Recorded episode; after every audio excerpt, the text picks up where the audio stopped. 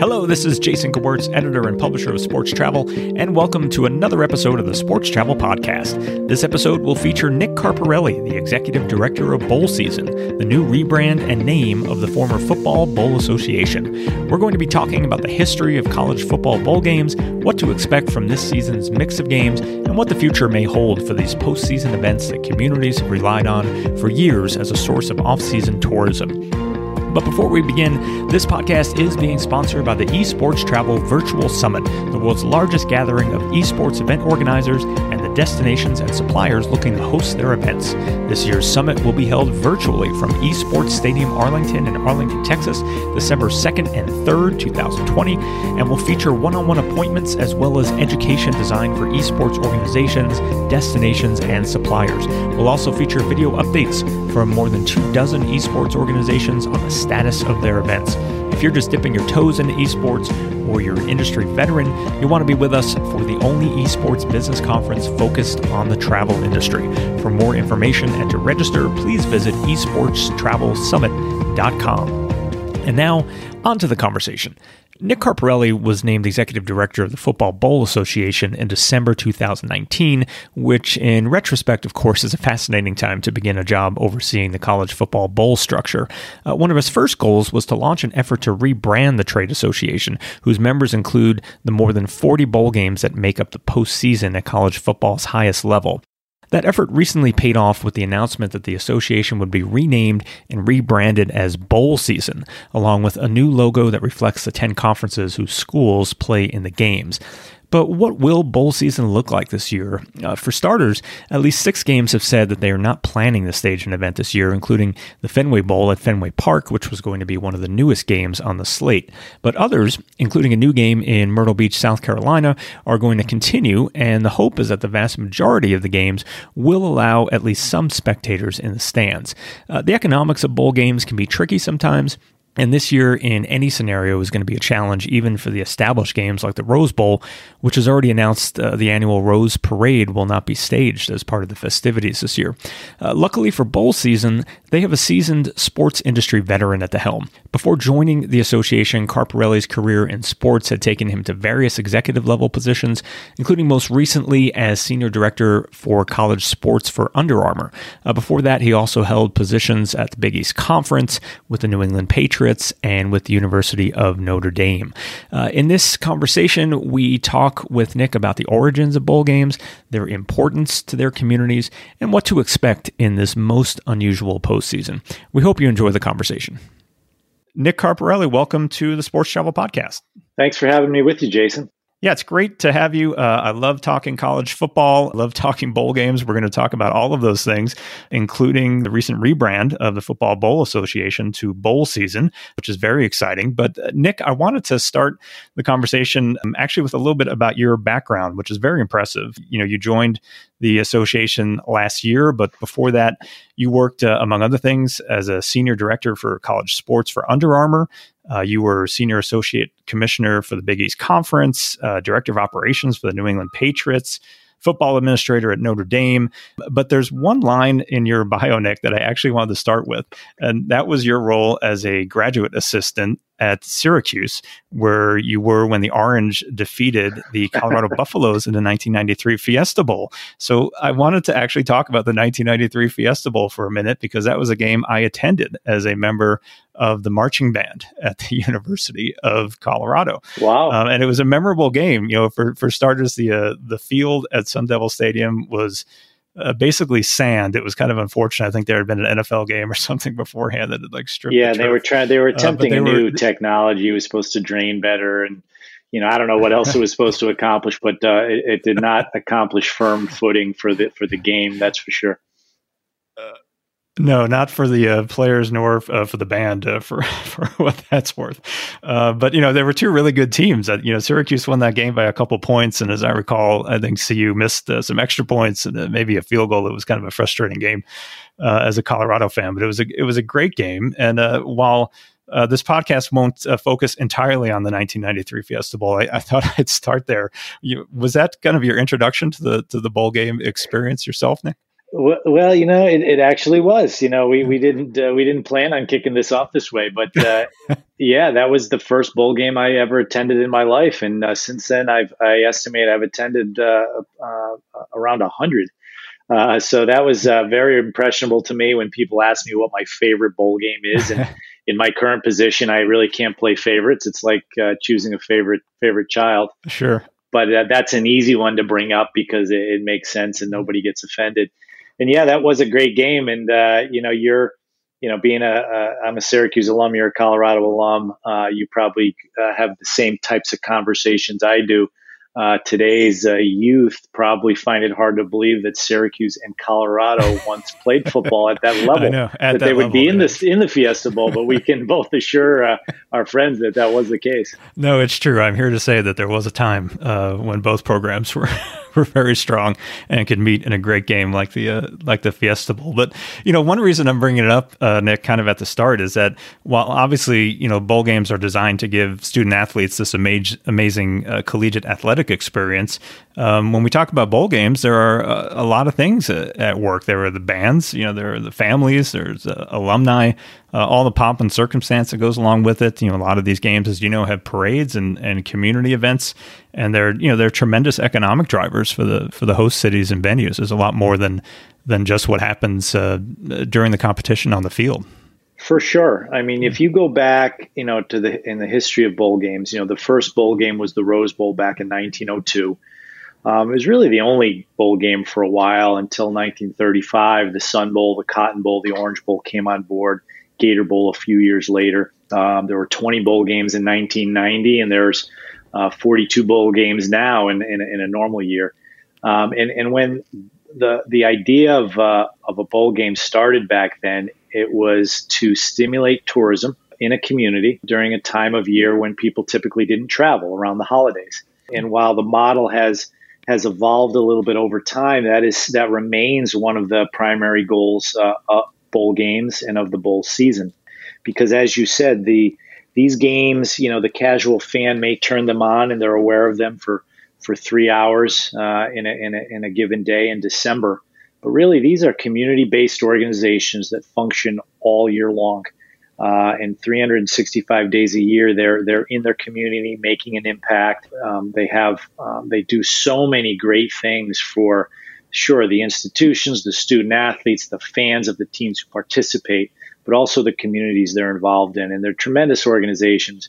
And uh, one of the things I know we're going to get into the you know the, the new bowl season brand but one of our goals is to, to help tell those stories all year long yeah, well, let's let's talk about that. So uh, I mentioned that uh, you do have a rebrand to bowl season. The Football Bowl Association has been around for for a long time. So why don't we start there, Nick, with uh, what the association is, kind of, uh, you know, who your members are, and what exactly you do, and then we can uh, certainly talk about your rebrand as well. But what what is the association for those who are not familiar with uh, what your organization actually does?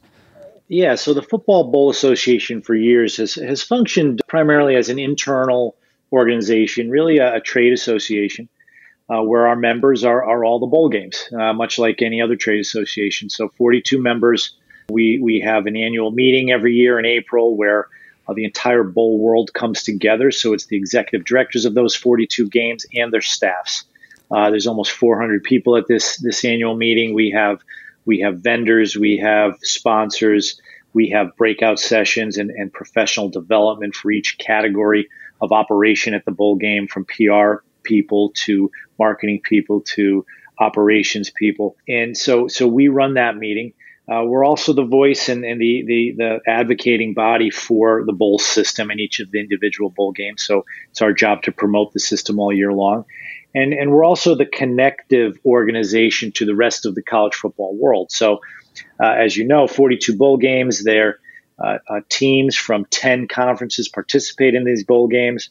Uh, the NCAA is involved from a, from a governance perspective, rules perspective, not necessarily operational, mm-hmm. but they are involved. The college football playoff is a subset of these bowl games. Uh, our television partners are involved, so it's a complex system. So the FBA for years has helped keep that together. What we've done, though, our, the new organization, where we are now the bowl season, And uh, we will continue to do all of those things. But now we are, uh, in addition to that, we are um, more of a public facing sports brand. When you think of, of the sports calendar in this country, like, you know, we, we come to depend on certain events at different times of year. So when you think of the NFL playoffs in January, March Madness, that was the first event that we were really hit, you know, by the pandemic. We, we yeah. missed March Madness.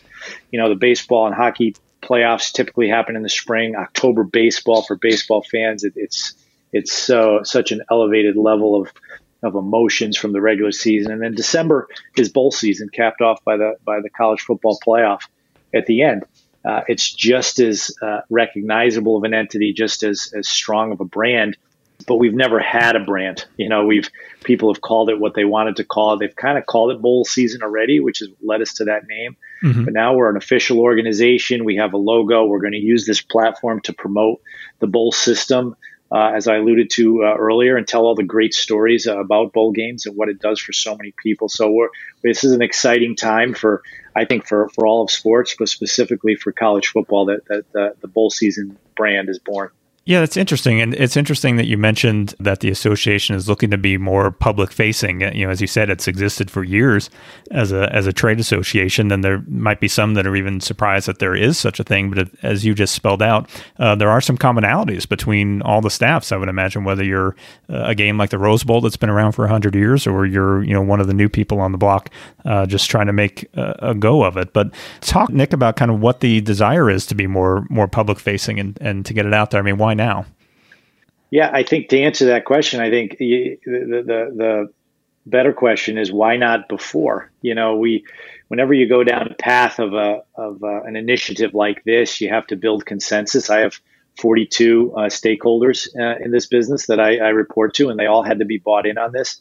And to a bowl game, all 42 of them were were so excited about this. The the common question I had back was, God, why didn't we do this before? Yeah. Um, why why didn't we do this a long time ago? And I and I think the answer is we just were never in a position to do it uh, before this. You know, for years bowls were very competitive with one another. They would teams would play out a season. The best teams at the end were bowls used to bid on them to to come to their games, and you know there weren't a lot of sharing of ideas and resources. Uh, but over the years, that's changed. Conferences have direct partnerships with bowl games. They're sending teams, and teams are, are kind of slotted mm-hmm. uh, in a way before their the season starts by conference, anyways. And I think the bowl games have realized they have a lot more in common than they have differences. And uh, so working together is is something that we see bowl games doing a lot more often. Uh, so having them all come together over this bowl season brand and you know rising tide floats all boats, uh, I think uh, carried the day, and and, and we moved moved on. Yeah, and I love I love your logo as well. It, it seemed like there was a lot of thought put into the new logo as well. You've got kind of a stadium look, and and if you look closely, there's even ten sections which represent each of the of the conferences that uh, that go into the bowl games. I, I, think it came out really nice, Nick. Yeah, thank you. Our, our, branding agency did a great job with that. Joe Bosack and company, as well as uh, Mark Jacobson from 1919 Productions, they collaborated on it very creative guys. We looked at a, a, ton of logos. It was really important to us that we had a meaning and a story behind it.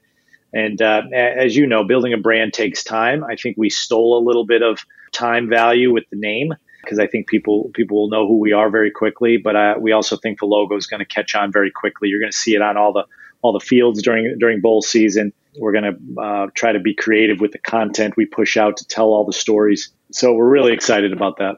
And uh, it you talked about uh, before this notion of the bowls kind of, uh, if not working together, at least having uh, maybe a little more of a plan than they did traditionally. I mean, it's it's always one of the exciting things, of course, for the teams and their fans. You know, not knowing exactly where you're going to end up, but at the same time, um, it's got to be a relief, I would think, for some of the teams to have an idea. You know, if we finish this place in our conference, you know, here are some likely places that that we might go. It's just got to make life uh, to some extent easier, I would think, for your for the member institutions, at least the schools, to have a, a, rough idea of what the what the framework could look like.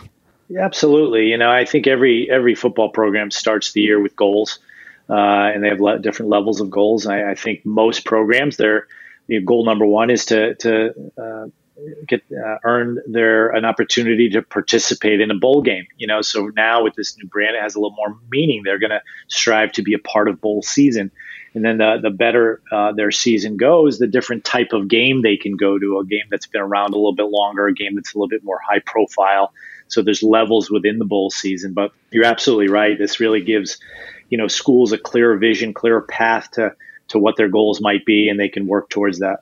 Right. Well, let's transition a little bit here, Nick. Obviously, we're talking about bowl season uh, in the traditional sense, and uh, as we all know, this year has been anything but traditional, and it's uh, it's really unfortunate when you look uh, even at the at the bowl landscape uh, this particular year, we had uh, several new games that were online. Some of which are are continuing, uh, some of which uh, won't be. But you know, you had new games at, uh, Fenway Park. I know Myrtle Beach had a game as well. New stadiums in Los Angeles and, and, Las Vegas coming online, and obviously, not all of these games are going to be able to you know to continue. But let's talk a bit about what this year has been like for the bowl games, kind of where we stand. I know there have been about five or six that have said uh, they just won't be able to operate this year. But give me an idea, Nick, of of what bowl season is going to look like this year. Yeah, well, you know, I don't think anything's been easy for anyone. You know, and if I've I've learned uh, one thing this year, it's uh, you know what you know whatever you have planned, don't don't count on it happening exactly the way yeah, you, you sure. thought it would um, I think you know, I you know personally, I, am just excited that uh, we're seeing college football played each weekend uh, and that the regular season is kicked off. And you know, but the the bowl games were forced to be very very patient. You know, throughout this process, we weren't in a position to be making any decisions. We were really at the mercy of uh, of the virus, as we all are, but also at the mercy of the the decisions uh, that the conferences make in terms of their regular season and when it's going to start, when it's going to end. Right. There was a time there where it looked like there were going to be more bowl game slots than there were teams playing uh, earlier this fall. Yeah, for sure. And, uh, you know, fortunate for us and for all of college football that uh, the, the, you know, the conferences that decided to not to play changed course and, and uh, they're, they're, kicking off uh, their seasons a little bit later, but playing them nonetheless. So, you know, we're even so, you know, we're, we're seeing across college football each week and even the NFL, you know a handful of games being being postponed because of the virus. So I think the notion that there's a, a handful of games, uh, bowl games that that felt that it was not in their best interest to be played this year, postponing to next year, I think we would have been naive to think that that would not be the case. Yeah. Uh, but to have you know 37 bowl games be announced uh, uh out of 44 possible, uh, we're very uh, very excited about that and really looking forward to this year's bowl season. Right. And Nick, there there are uh, differences this year, right? Normally, there's a, a minimum win requirement uh, for teams to earn the right to play in a bowl game, and and I think some of those rules have changed just by nature of uh, needing to this year. Isn't that right?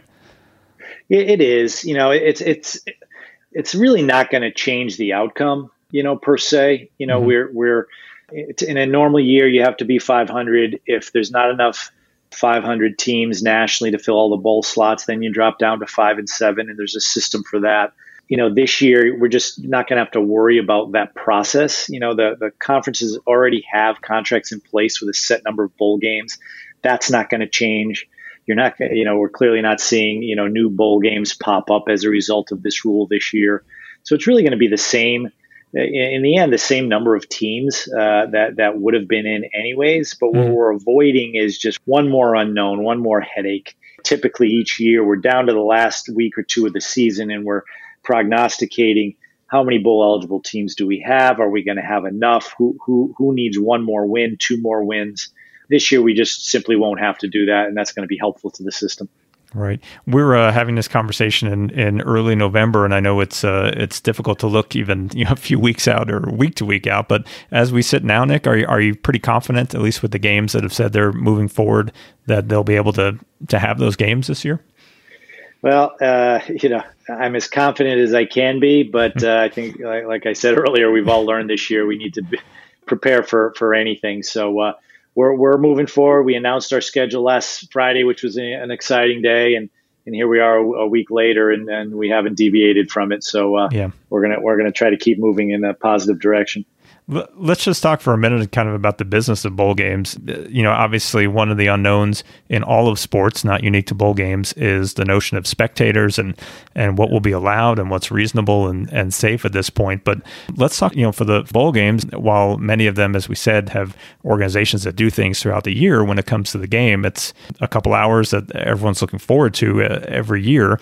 And some of the dynamic there, of course, is having as, as full a house as you can. Is this, is this going to be a tough year? Uh, for some of these bowl games if we do have to see limited or you know in a worst case scenario uh, no attendance at, at some of these games yeah it's definitely going to be a difficult year i think uh, i think our the mindset of the bowl games is just to get through this year as best we can try to provide the this, you know, a great uh, experience for the student athletes involved, but not to mortgage the future either. And uh, so far, the conference partners have been very, very supportive of that. They've been great partners uh, they're going through the same things in their regular seasons. Uh, I think the attendance you will see at bowl games will be very similar to what you're seeing in the regular season. It's going to be very different state by state based on the rules of those states. Uh, but I, I, think you're going to be the, the, the, games that are allowing fans, I think 25% capacity uh, seems to be uh, what we're seeing in a lot of venues. And I think that's what you'll see at bowl games as well.